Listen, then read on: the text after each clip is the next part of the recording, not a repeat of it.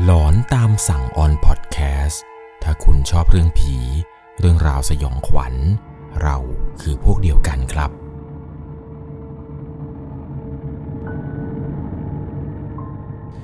สวัสดีครับทุกๆคนครับ ขอต้อนรับเข้าสู่ช่วงกดหลอนอยู่กับผมครับ 1 1 LC เรื่องราวความสยองขวัญใน EP นี้นะครับ ผมต้องบอกก่อนเลยว่าเป็นประสบการณ์ของเด็กปั๊มน้ำมันท่านหนึ่งครับ เขาเองนั้นเนี่ยปกติแล้วก็ทำงานอยู่กะกลางวันนี่แหละ แต่อยู่ดีๆครับในวันนั้น เท่าแก่เจ้าของปั๊มเนี่ยเขาอยากจะลองเปิดปั๊มน้ำมันในช่วงตอนกลางคืนดูด้วยความที่ว่าเขาเองนั้นเนี่ยก็อยากจะรู้เหมือนกันครับ ว่าถ้าเกิดอยู่ตอนกลางคืนในปั๊มน้ำมันเนี่ยจะเป็นอย่างไร สุดท้ายครับ อยู่ได้คืนเดียว เรื่องราวจะเป็นอย่างไรนั้น ใน EP นี้นะครับเป็นการเล่าเรื่องในรูปแบบของ Rule of Horror หรือว่ากฎหลอน อยากจะทุกคนนั้นหลับตา แล้วค่อยๆจินตนาการไปด้วยกันครับ โดยเรื่องราวในวันนี้ เป็นเรื่องราวเกี่ยวกับ กฎในการเป็นพนักงงานเติมน้ำมัน ในปั๊มตอนกลางคืน เรื่องราวเรื่องนี้ครับเกิดขึ้นกับวัยรุ่นคนหนึ่ง ชื่อว่าซันซันเนี่ยเพิ่งได้เรียนมหาลัยครับ และตัวของเขาเองเนี่ยก็มองหาว่า ถ้าได้ทำงานพาร์ทไทม์พร้อมกับเรียนไปด้วย อย่างน้อยๆเนี่ยก็น่าจะแบ่งเบาภาระที่บ้านได้ ซันจึงเลือกที่จะทำงานเป็นพนักงานเติมน้ำมัน หรือเด็กปั๊มนั่นแหละครับ ถ้าพูดง่าย ๆ แต่ปั๊มที่เขานั้นไปทำเป็นปั๊มที่เฮียเจ้าของปั๊มครับ เป็นคนเปิดเอง ไม่ได้มีสาขาอื่นแยกย่อยเหมือนกับปั๊มน้ำมันอื่น ๆ ตัวเขาเนี่ยจึงได้เลือกสมัครงาน และทำงานที่นี่ แต่ต้องบอกไว้ก่อนนะครับ ว่าปั๊มน้ำมันแห่งนี้ มันค่อนข้างที่จะเป็นปั๊มที่ตั้งอย่างโดดเดี่ยวมาก ไม่มีบ้านคน ไม่มีตึกอาคารอยู่ระแวกนี้ ใกล้ๆเนี่ยมีถนนสองเลนเท่านั้น ถึงแม้จะเป็นอย่างนั้นก็เถอะ แต่รถเนี่ยก็วิ่งไปมา บางครั้งเนี่ยก็มาจอดพักรถ บ้างก็มาแวะเติมน้ำมัน โดยปกติแล้วครับ ซันเนี่ยจะทำงานช่วงกะเช้า นั่นก็คือเข้างานตอน7จ็ดโมงเช้า แล้วจะไปเลิกอีกทีก็ประมาณหนึ่งทุ่มครึ่ง วันหยุดเนี่ยก็มีอยู่วันหนึ่งครับประจำสัปดาห์ เฮียที่เป็นเจ้าของปั๊มเนี่ย แกก็มาคุยกับซันครับว่า ซัน พอดีเฮียอยากจะลองเปิดกลางคืนบ้าง วันนี้มันมีเทศกาลตรงตัวเมืองข้างหน้าเนี่ย รถมันอาจจะแล่นไปมาเยอะแยะ น่าจะพอขายน้ำมันได้ แน่นอนไม่ต้องห่วงซัน เดี๋ยวค่าจ้างเนี่ยเดี๋ยวเฮียจัดให้ ตัวของเขาเองเนี่ยพอได้ยินอย่างนั้นครับ คิดในใจว่าเอาไงดีวะ ลองอยู่สักคืนไหมเรา ก็เลยตอบกลับเฮียไปครับว่าได้ครับเฮีย เดี๋ยวคืนนี้เดี๋ยวผมอยู่ให้ครับ แต่ว่าคืนเดียวใช่ไหมครับ เฮียก็ตอบมาทันทีครับว่าใช่ใช่ใช่คืนเดียวสั้นคืนเดียว หลังจากที่เฮียพูดจบครับ แกก็เดินกลับไป ตัวของเขาเองก็ได้แต่คิด คืนนี้ต้องอยู่ให้ถึงเช้าเลยเหรอ จะไหวไหมจนกระทั่งทำงานมาเรื่อยๆครับ เวลาเนี่ยก็ไปประมาณ 19นาฬิกา30นาที โดยปกติแล้วครับ เวลานี้เนี่ยเฮียจะปิดปั๊ม ส่วนเขาเองเนี่ยก็จะขี่รถกลับบ้าน แต่ว่าวันนี้นี่แหละครับเฮียบอกว่าให้อยู่หน่อยนะ อยู่ผัดกลางคืนต่อเลย สักพักหนึ่งครับเฮียแกก็เดินมาพูดว่า พร้อมนะ คืนนี้อยู่จนเช้าเลยนะซันอย่าแอบอู้ล่ะ ตัวเขาก็ตอบกลับทันทีครับว่า ครับ พร้อมครับเฮียครับ แล้วก็ได้เตรียมของเอาไว้ครับสำหรับการเป็นเด็กปั๊มในผัดกลางคืน กระเป๋าเก็บเงินลูกค้าเอาไว้ทอน สมุดหนึ่งเล่มเอาไว้จดว่าลูกค้าโอน หรือว่าจ่ายเงินสด แล้วก็ตรวจเช็คน้ำมันในเครื่องครับว่าพร้อมขาย หรือไม่พวกในล็อบบี้อะไรต่างๆ มันจะมีน้ำมันสำรองเอาไว้ หลังจากนั้นเนี่ยซันก็เริ่มที่จะปฏิบัติหน้าที่เป็นพนักงงานเติมน้ำมันตอนกลางคืนครับ พร้อมกับคิดว่าเฮียนี่ก็แปลกเนาะตั้งปั๊มน้ำมันไกลบ้านตัวเอง ต้องไปกลับบ้านกับปั๊มน้ำมันตลอด แล้วใครจะเฝ้าปั๊ม ถึงแม้จะมีกล้องวงจรปิดก็เถอะ ระหว่างนั้นครับ ระหว่างที่กำลังทำหน้าที่ไป ก็คิดไปเรื่อยครับว่าอย่างน้อยๆ เนี่ย คืนนี้มันน่าจะคึกคืนครับ เพราะว่าถนนเส้นนี้ครับ มันเป็นถนนเส้นที่ชาวบ้านเนี่ย หลายๆ คนเนี่ยจะวิ่งผ่าน เพราะว่าด้านหน้านั้นจะมีงานในตัวเมืองครับ คืนนี้เนี่ยก็ไม่ได้น่ากลัวอะไรมากมาย มันก็มีรถเล่นมาตลอดครับ แต่ก็น้อยมากครับที่จะจอดมาเติมน้ำมัน จนกระทั่งครับ เวลาก็ค่อยๆล่วงเลยไปสองทุ่มสามทุ่มรถที่เคยเล่นในตอนกลางคืนเยอะๆเนี่ยมันก็เริ่มน้อยลงน้อยลงเรื่อยๆครับ จนกระทั่งถึงเวลาใกล้จะเที่ยงคืน คราวนี้เนี่ยแทบจะนับรถได้เลยครับ ว่าวิ่งผ่านหน้าปั๊มกี่คัน เวลาตอนนี้ก็ใกล้จะเที่ยงคืน อยู่ดีๆมันก็มีรถกระบะเก่าๆครับ เป็นกระบะสีขาวคันหนึ่งเลี้ยวเข้ามาเติมน้ำมัน เขาเองก็รีบปฏิบัติหน้าที่ทันทีครับ หลังจากที่เติมน้ำมันเสร็จกำลังจะเดินไปรับเงินที่ลูกค้าคนนี้ เขาก็ได้สังเกตครับว่ารูปร่างของคนขับรถกระบะคนนี้เนี่ย ดูเหมือนจะไม่ค่อยมีชีวิตชีวาเท่าไหร่ ดวงตาดูเหม่อลอย อายุแกน่าจะประมาณ 60 เห็นจะได้ ชายแก่คนนี้เนี่ยได้ยื่นเงินให้แก่เขา พร้อมกับกระดาษแผ่นหนึ่ง ตัวของเขาเนี่ยก็ได้รับมาครับด้วยความงุนงง กระดาษอะไรทำไมต้องให้มาพร้อมกับเงิน แต่พอกำลังจะถามชายแก่คนนี้ครับ ว่าลุงให้กระดาษอะไรผมมาเหรอ อยู่ดีๆ แกก็ใส่เกียร์แล้วก็ขับออกจากปั๊มไป ยังไม่ทันได้ถามเลยครับ ว่าลุงให้มาทำไมกระดาษแผ่นนี้ เขาก็ยังยืนงงๆอยู่ เลยตัดสินใจครับลองเปิดกระดาษที่ลุงแกพับๆมาไว้เนี่ย เปิดออกมาอ่านดู ในกระดาษเนี่ยมันก็ได้เขียนเอาไว้ครับว่า กฎในการเป็นเด็กปั๊มน้ำมันตอนกลางคืน แค่เขาได้อ่านหัวข้อเนี่ยเขาก็ถึงกับงงแล้วแหละครับ ว่าทำไม การเป็นเด็กปั๊มน้ำมันตอนกลางคืนเนี่ยต้องมีกฎด้วยเหรอ หลังจากนั้นเนี่ยก็เริ่มอ่านต่อครับ เนื้อความเนี่ยมันเขียนเอาไว้ว่า ข้อที่ 1 คุณไม่ควรออกจากปั๊มน้ำมันแห่งนี้ เพราะวิธีเดียวที่จะออกไปได้ ก็คือทำตามกฎเท่านั้น กฎเนี่ยจะเริ่มตอนเวลาหลังเที่ยงคืน ข้อที่ 2 คุณควรที่จะตรวจเช็คเงินในกระเป๋าที่เก็บเอาไว้ทอนลูกค้าเสมอ ว่ามันครบหรือไม่ ข้อที่ 3 เมื่อถึงเวลาเที่ยงคืน ไฟในปั๊มน้ำมันแห่งนี้จะดับลง สักพักมันจะกลับมาติดใช้ได้ตามปกติ คุณจะเห็นว่ามีเด็กปั๊มคนหนึ่ง นั่งอยู่ในล็อบบี้ขายน้ำมัน ขอเตือนว่าคุณไม่ควรเข้าไปในล็อบบี้เป็นอันขาด นอกเหนือจากจะมีกฎข้ออื่นที่ต้องเข้าไป ข้อที่ 4 หากมีรถยนต์มาเติมน้ำมัน ให้คุณปฏิบัติดังนี้ 4.1 หากรถยนต์ที่มาเติมเป็นคันสีขาว คุณควรจะเติมน้ำมันให้รถคันนั้น เป็นดีเซลจำนวน 500 บาท เจ้าของรถคันนั้นจะชวนคุย อย่าคุยกับเขา เขาจะโอนเงินจ่ายค่าน้ำมันเอง 4.2 หากรถยนต์ที่มาเติมเป็นคันสีแดง คุณจงพูดคุยกับเขา เช่น สวัสดีครับ เติมเท่าไหร่ครับ แต่คุณอย่าไปมองใบหน้าของเขาล่ะทำตัวให้ปกติมากที่สุด 4.3 ข้อนี้คุณต้องระวังมากเป็นพิเศษ หากรถยนต์ที่มาเติมเป็นสีดำ คุณจงหาที่หลบซ่อนจากรถคันนั้น อย่าให้รถคันนั้นพบคุณ แล้วคุณจะปลอดภัย 4.4 หากรถที่มาเติม ไม่ใช่รถยนต์ หรือสีที่บอกไปในข้างต้น สามารถเติมได้ตามปกติ ข้อที่ 5 เมื่อมีรถยนต์แวะมาเข้าห้องน้ำคุณควรที่จะบอกลูกค้าที่มาแวะเข้าห้องน้ำว่า อย่าใช้ห้องน้ำด้านในสุด แม้ลูกค้าจะถามเหตุผลอะไรมา คุณควรตอบอย่างสุภาพ เพราะเหตุใดทำไมถึงไม่ให้ใช้ ข้อที่ 6 หากมีลูกค้ามาซื้อน้ำมันเครื่อง ให้คุณถามว่าต้องการน้ำมันเครื่องชนิดใด แบบใดจำไว้ว่า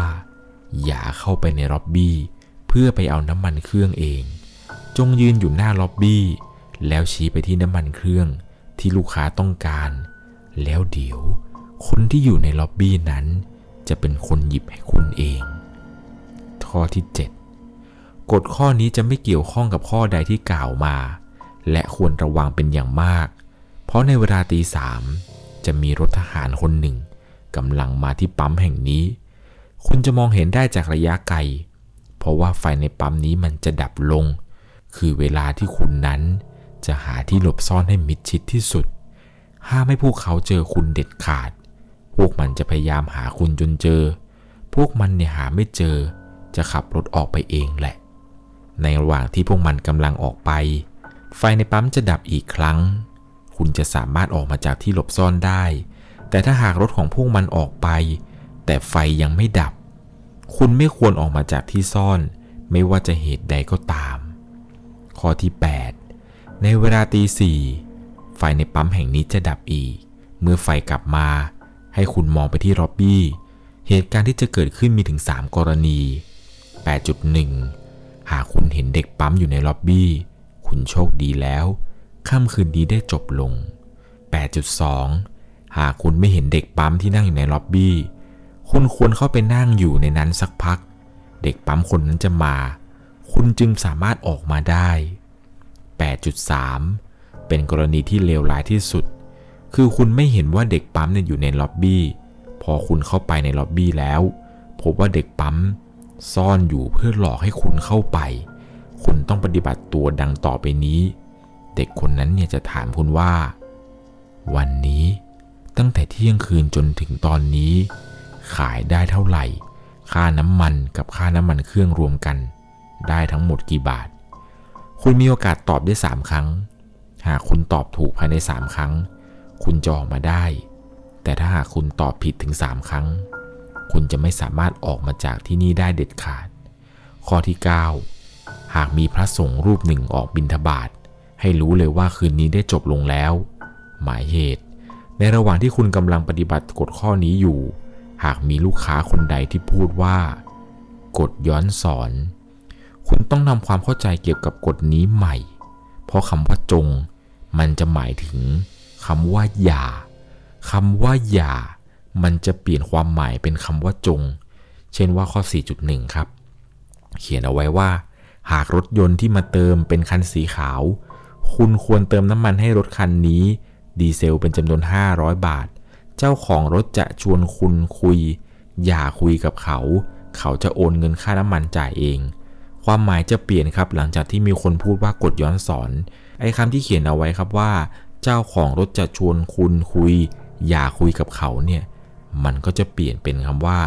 เจ้าของรถจะชวนคุณคุย จงคุยกับเขา และถ้าเกิดมีคนพูดคำว่ากดย้อนสอนอีกครั้งเนี่ยนั่นหมายความว่ากฎเนี่ยจะกลับมาเหมือนเดิมครับ หลังจากที่เขาได้อ่านจบ เขาก็เกิดอาการงงเล็กน้อยครับ นี่มันกฎบ้าบออะไรกัน ลุงนี่ให้อะไรมาไร้สาระกำลังจะขยำกระดาษนั้นทิ้ง แต่อยู่ดีๆ ไฟมันก็ดับลง ตัวของเขาเนี่ยถึงกับยินงงกับสิ่งที่เกิดขึ้น ไม่นาน ไฟที่มันดับลง ก็กลับมาติดเหมือนเดิม แต่สิ่งที่ไม่เหมือนเดิมก็คือ ตัวของเขานั้นได้มองเห็นคนคนหนึ่ง นั่งอยู่ในล็อบบี้เหมือนที่ในกระดาษนั้นบอก เป็นชายคนหนึ่ง มองไม่เห็นใบหน้าครับ เขาใส่แมสนั่งก้มหน้าอยู่ในนั้น ชุดที่ใส่เนี่ยก็เป็นชุดพนักงงานเด็กปั๊ม เหมือนกับที่เขานั้นใส่ ตัวของเขาเนี่ยคิดได้ทันทีเลยว่า กฎที่เขียนในกระดาษแผ่นนี้ มันคือเรื่องจริงเหรอ เขาจึงค่อยๆ เริ่มเตรียมตัวกับสิ่งต่างๆ ที่กำลังจะเกิดขึ้น โดยเขานั้นเนี่ยนำกระดาษที่ขยำเอาไว้เตรียมจะทิ้งนั้น เอามากลางออกดู แล้วอ่านมันอีกครั้งครับ พร้อมกับอาการที่สั่นๆ ด้วยความกลัว อยู่ดีๆ ครับมันก็มีรถคันหนึ่งเนี่ยเข้ามาในปั๊มน้ำมัน ตัวของเขาเนี่ยสะดุ้งขึ้น และมองไปที่รถคันนั้นที่กำลังแล่นเข้ามา พบว่ารถที่เข้ามานี้ขับเลยหัวจ่ายน้ำมัน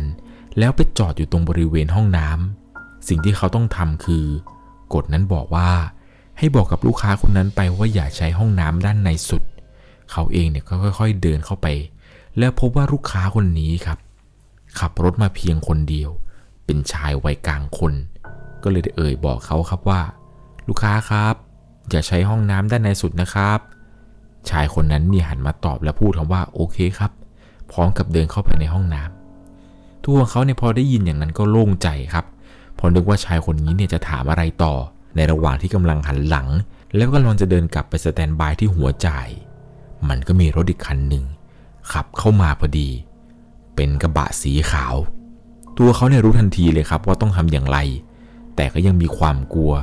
ด้วยหน้าที่เนี่ยก็ต้องไปทำครับ พอไปถึงที่รถกระบะคันนั้นเนี่ย ลูกค้าที่อยู่ในรถครับก็พูดออกมาว่าทำไมปั๊มนี้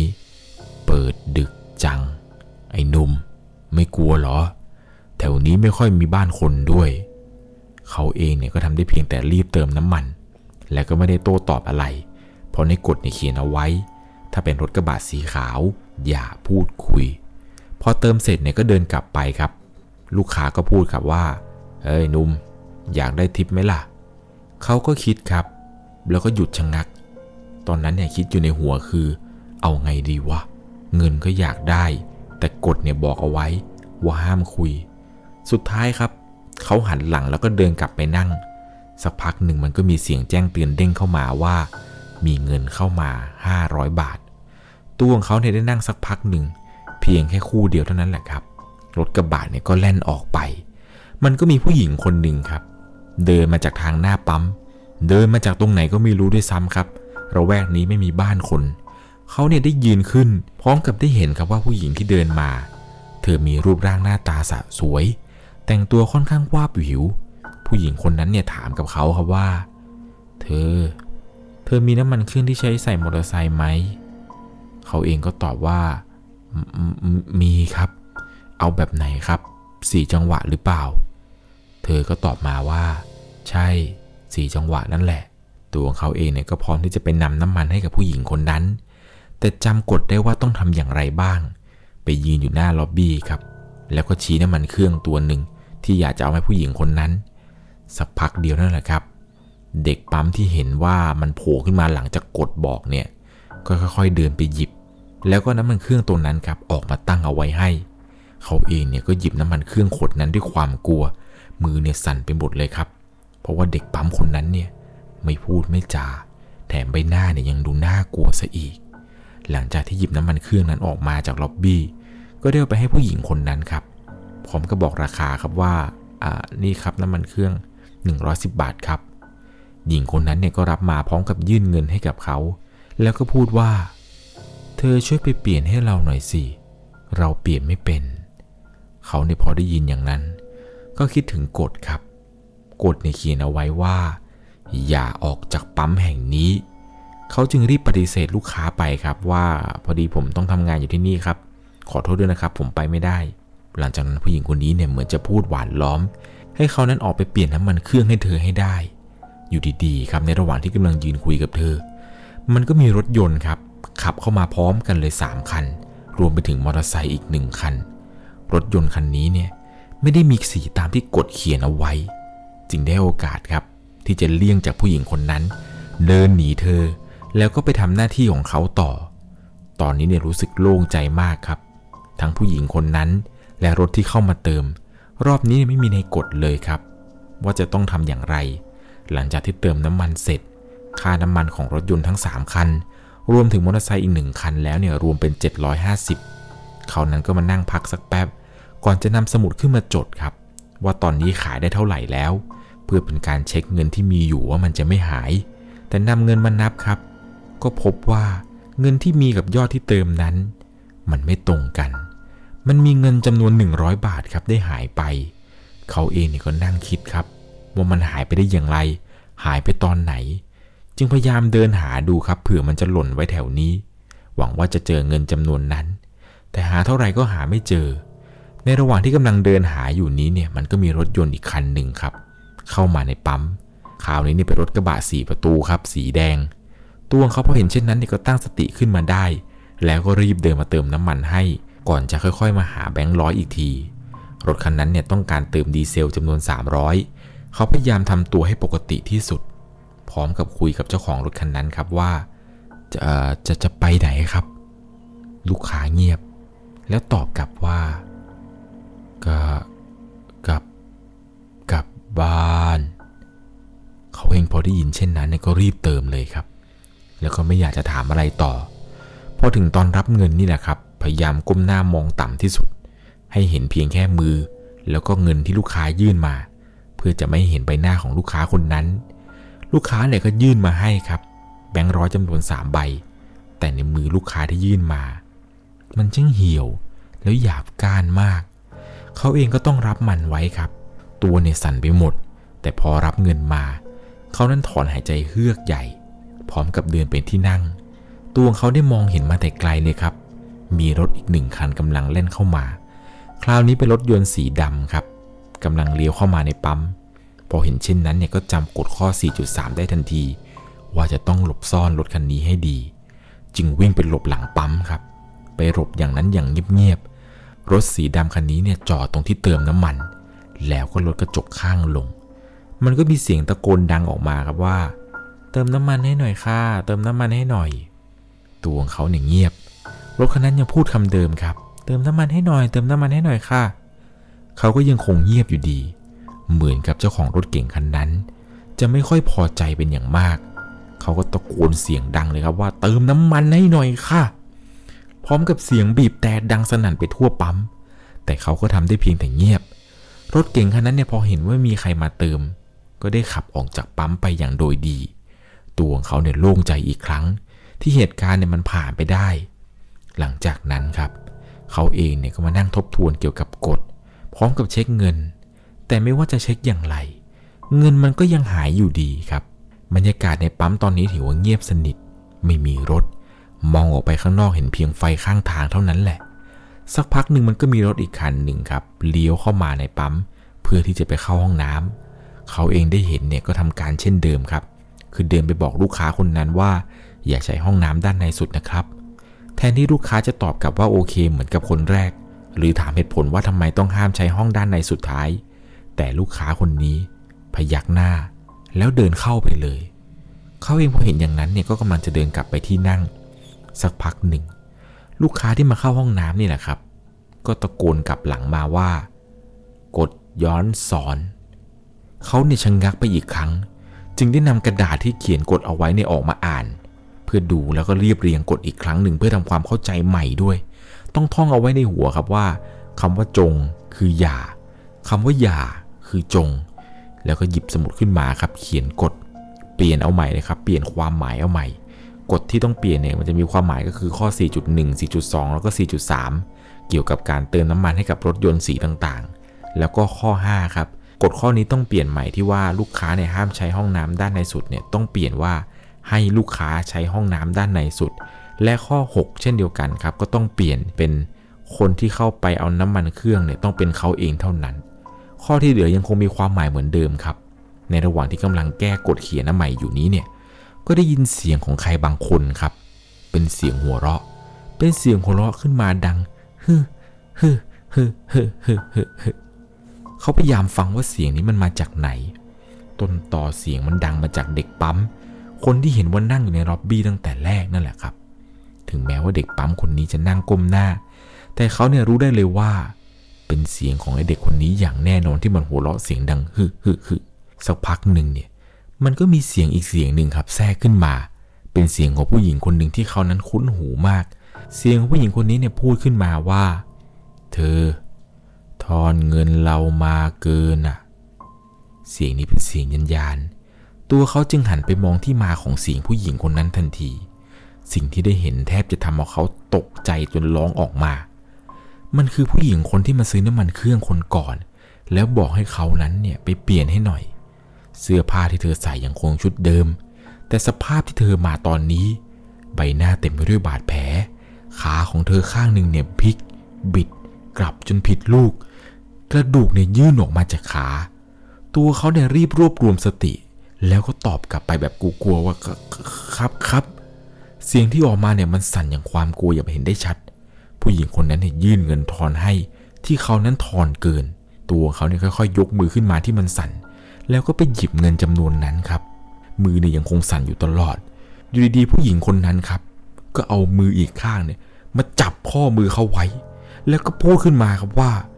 ซื้อน้ำมันเครื่องด้วย เอาแบบเดิม พอได้ยินอย่างนั้นครับเขาเองเนี่ยก็รีบสะบัดมือผู้หญิงคนนั้นลง แล้วก็เดินกลับไปที่ล็อบบี้ด้วยความกลัวครับ ขาเนี่ยสั่นไปหมด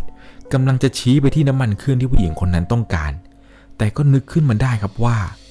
เข้าไปหยิบน้ำมันด้วยตัวเองนี่หว่า เพราะว่ามีคนบอกแล้วว่ากดย้อน ตอนนั้นเนี่ยก็กำลังคิดอยู่ว่า นี่ต้องเข้าไปเองจริงเหรอวะไอเด็กปั๊มคนนั้นที่มันนั่งก้มหน้าใส่แมสอยู่เนี่ย มันก็ดูน่ากลัวเหลือเกิน ระหว่างที่คิดครับ มันก็มีเสียงพูดข้างๆหูครับว่า เมื่อไหร่จะได้หรอ เสียงนี้นี่ดังมาอยู่ตรงข้างหูเลย เพราะว่าผู้หญิงคนเดิม คนที่ยื่นเงินให้เขาเมื่อสักครู่นี้เนี่ย เธอเอาหัวมาซบอยู่ตรงไหล่นี่แหละครับ แล้วก็พูดอยู่ข้างหูเขาเลยเมื่อไหร่จะได้ เขาเองก็เลยตอบกลับไปว่าครับครับครับครับกำลังจะเข้าไปเอาครับ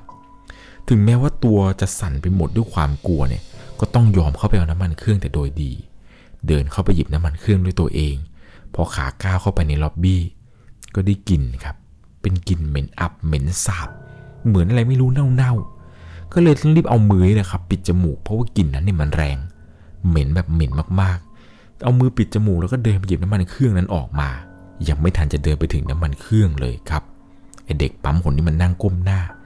มันก็หัวเราะขึ้นมา เหมือนกำลังสะใจอะไรบางอย่าง พอตัวเขาหยิบน้ำมันเครื่องได้เท่านั้นแหละครับกำลังจะรีบออกมาจากล็อบบี้แล้วก็จะยื่นให้เธอ ผู้หญิงคนนั้นเนี่ยลักษณะของเธอก็เริ่มเปลี่ยนไปเรื่อยๆครับ เหมือนกับว่าเธอนั้นจะไม่ใช่คน ตอนที่เขาเนี่ยยื่นน้ำมันเครื่องให้เธอ มือของเธอนั้นสั่นมาก เธอเนี่ยยื่นมารับแล้วก็พูดว่า ให้มือฉันสั่นคนเดียว มือเธอไม่ต้องสั่นหรอก มันหยิบยาก หลังจากนั้นที่เธอได้น้ำมันเครื่องนี้ไป ก็ค่อยๆเดินหายออกไปครับ ตัวของเขาเนี่ยยืนงงอยู่ตรงหน้าล็อบบี้ ขานี่ยังคงสั่นไม่หยุด ตาเนี่ยมองตามหลังเธอที่ค่อยๆเดินออกไป ตอนนั้นเนี่ยกลัวมากครับ กลัวแบบกลัวสุดขีด จนกระทั่งเธอเนี่ยเดินพ้นไป ก็ถอนหายใจเฮือกใหญ่เลยครับ แต่ไม่ทันไรมันก็มีรถยนต์เนี่ยเข้ามาอีกแล้ว คราวนี้ครับรถที่เข้ามาเป็นรถยนต์สีขาว เข้ามาพร้อมกับรถยนต์สีแดง แต่สภาพทั้งสองคันนี้เนี่ยเหมือนไปเกิดอุบัติเหตุมาจากที่ใดที่หนึ่ง เขาเนี่ยก็ต้องปฏิบัติหน้าที่ต่อครับจำกฎได้ว่าถ้าเราเป็นรถสีขาวเนี่ยรอบนี้ต้องคุย ถ้าเป็นรถสีแดงรอบนี้ให้มองหน้าแต่อย่าคุย เขาจึงเติมน้ำมันให้กับรถสีขาวก่อน แต่ไม่รู้ว่าจะชวนคุยอะไร พอกำลังจะชวนคุยตัวของเขาเนี่ยถึงกับอ้าปากไม่ออก เพราะสภาพของคนที่ขับรถสีขาวเข้ามา เป็นชายวัยกลางคน แต่ตัวของชายคนนั้นเนี่ยบวมอืด เหมือนคนที่เสียชีวิตมานาน เสื้อผ้าเนี่ยเปียกโชกไปด้วยน้ำเลือดน้ำหนอง ดวงตาเนี่ยสีขาวโพลนเลยครับ เขาเนี่ยพอได้เห็นอย่างนั้น ก็ยืนนิ่ง แต่ในกฎในเขียนเอาไว้ต้องชวนคุยเขาก็เลยชวนคุยประมาณว่าปะปะปะปะเป็นอะไรไหมครับ ลูกค้าเป็นอะไรไหม ลูกค้าเนี่ยตอบกลับมาด้วยเสียงสั่นๆครับว่า หนาวจังเลย หนาว เขาเนี่ยไม่รู้จะทำอย่างไรจึงได้เงียบครับ แล้วก็เติมน้ำมันคันสีขาวเสร็จ ก็ไปเติมให้กับคันสีแดงต่อ ตามกฎเนี่ยบอกเอาไว้ว่ารอบนี้ต้องมองหน้าลูกค้า แต่รถที่เข้ามาเติมเนี่ยสภาพเหมือนกับถูกชนแบบเละมากครับ และลูกค้าที่มาเติมเนี่ยก็เหมือนกับจะเป็นครอบครัว มีพ่อ มีแม่ แล้วก็มีเด็กที่นั่งหลังมาสองคน ตัวเขาเนี่ยกลับไม่กล้ามองหน้า เพราะว่าสภาพของลูกค้าที่มาเป็นครอบครัวนี้ ไม่ใช่คนปกติ คนที่เป็นพ่อเนี่ยเหมือนจะมีเลือดไหลอยู่กลางหน้าผาก แม่เนี่ยดูคอหักผิดรูป หันไปคนละด้านกับตัว ลูกทั้งสองอยู่ในสภาพที่คอหัก ดวงตาเนี่ยเหมือนกับจะหลุดออกมาทั้งสองคน ครอบครัวนี้เนี่ยหันหน้ามามองเขาอยู่ตลอดเวลา แล้วคนที่เป็นคนขับที่เป็นพ่อเนี่ย ก็พูดขึ้นมาด้วยน้ำเสียงที่โกรธว่า ดีเซลห้าร้อยเป็นน้ำเสียงที่โกรธเหมือนกับไปโกรธอะไรมา เขาก็รีบเติมน้ำมันสิครับ พยายามมองหน้าครอบครัวนี้ไปด้วย เป็นความรู้สึกที่อึดอัดครับ เพราะตลอดการเติมน้ำมันเนี่ย ได้มีสายตาจ้องมองตัวเขาอยู่ตลอดเวลา เขาก็ต้องจ้องมองกลับครับ เพราะในกฎเนี่ยเขียนเอาไว้ หากไม่จ้องมองกลับแล้วก็ ไม่รู้ว่าจะเกิดอะไรขึ้น แม้ว่าในลึกๆแล้วเนี่ยจะกลัว แต่ก็ต้องทำครับ แล้วก็ต้องเก็บความรู้สึกนั้นเอาไว้ หลังจากเติมน้ำมันเสร็จครับก็รับเงิน แล้วกำลังจะกลับไปที่นั่งด้วยความรู้สึกสั่นกลัว พอมาถึงยังที่นั่งครับ ก็คิดอะไรไม่ออก เพราะสิ่งที่มันเกิดขึ้นนี้เนี่ยมันเกินกว่าที่เขาจะรับได้ สักพักหนึ่งก็ได้ยินเสียงครับ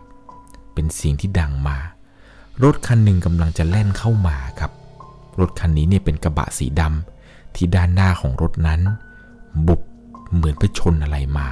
พอเห็นเช่นนั้นเนี่ยจำได้ว่ากฎบอกให้หาที่หลบ แต่ครั้งนี้ครับต้องกลับกัน คืออย่าหาที่ซ่อน รถคันนั้นเนี่ยเข้ามาจอดที่เติมน้ำมันที่เดิมครับ และเขาก็คิดได้ครับว่า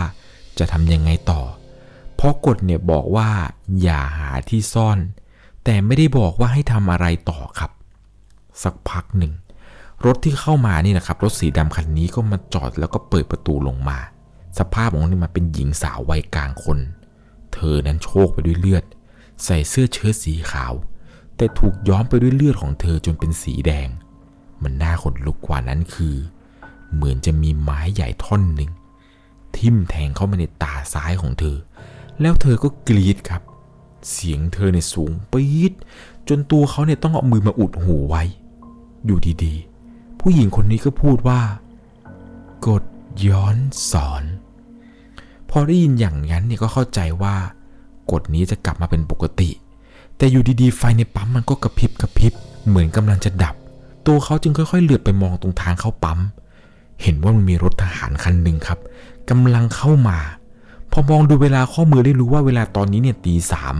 เป็นเวลาที่อันตรายที่สุด ไฟในปั๊มเนี่ยก็ดับลง เขาก็คิดว่าต้องไปหาที่ซ่อนที่ไหนดี ถ้าเป็นที่ล็อบบี้เนี่ยโดนเจอง่ายแน่ เพราะทางออกเนี่ยมีเพียงแค่ทางเดียว ถ้าเป็นหลบหลังปั๊ม ก็น่าจะพอมีที่ซ่อนอยู่ เขาจึงรีบวิ่งไปที่หลังปั๊มครับ ก็ได้สังเกตเห็นว่ามันมีถังน้ำมันที่บนดิน แล้วก็ถังน้ำมันที่เก็บเชื้อเพลิง หลบอยู่ได้สักพักหนึ่ง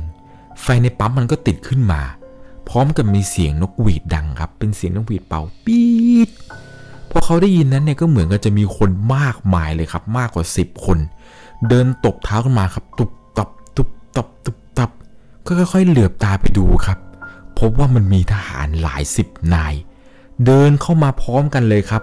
เดินเข้ามาอยู่ในปั๊มปั๊มนี้ แล้วทหารทุกคนในตอนนั้นที่เดินเข้ามานี่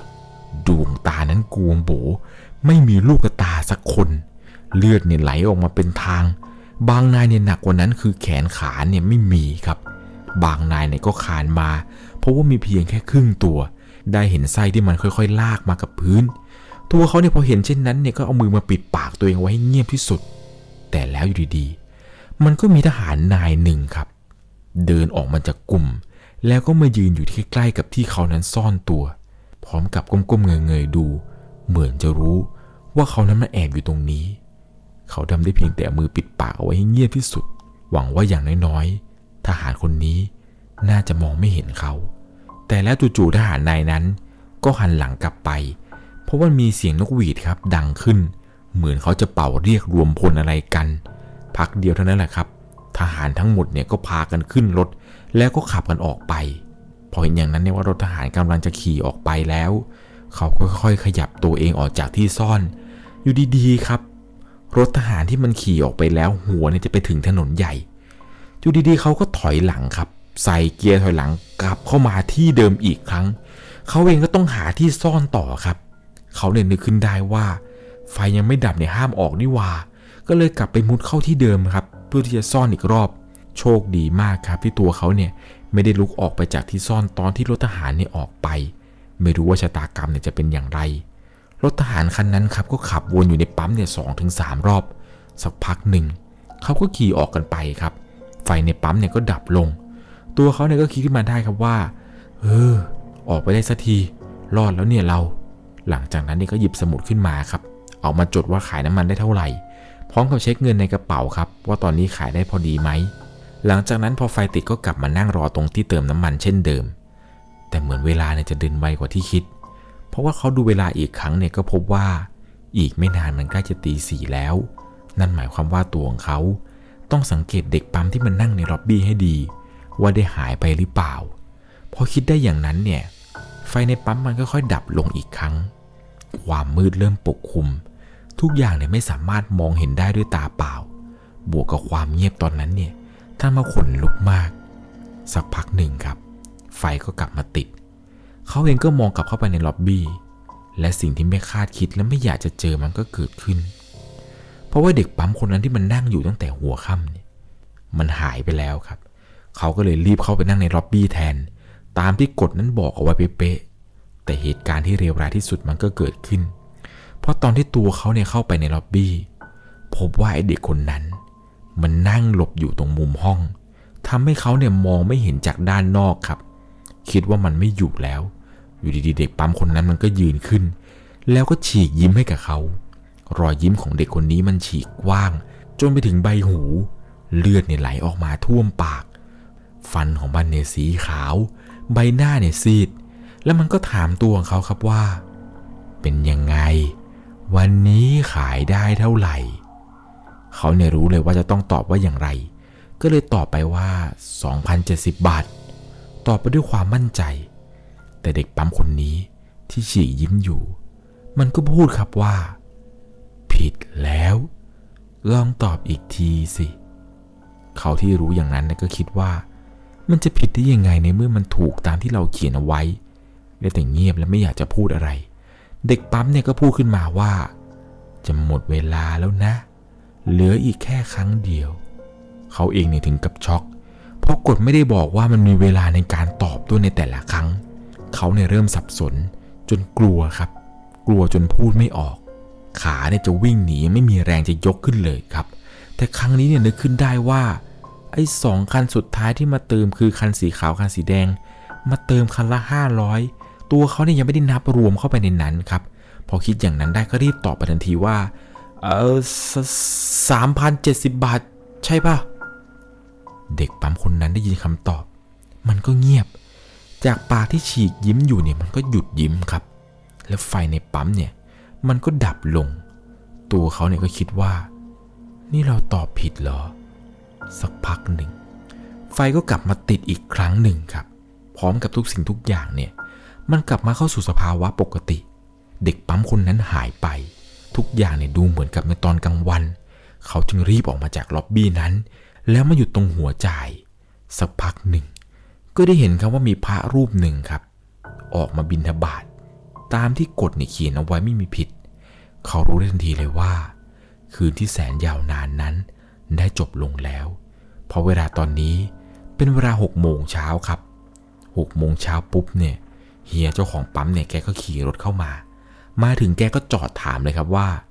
ซันเป็นยังไงเมื่อคืนเขาเนี่ยก็ตอบกับเฮียไปครับว่า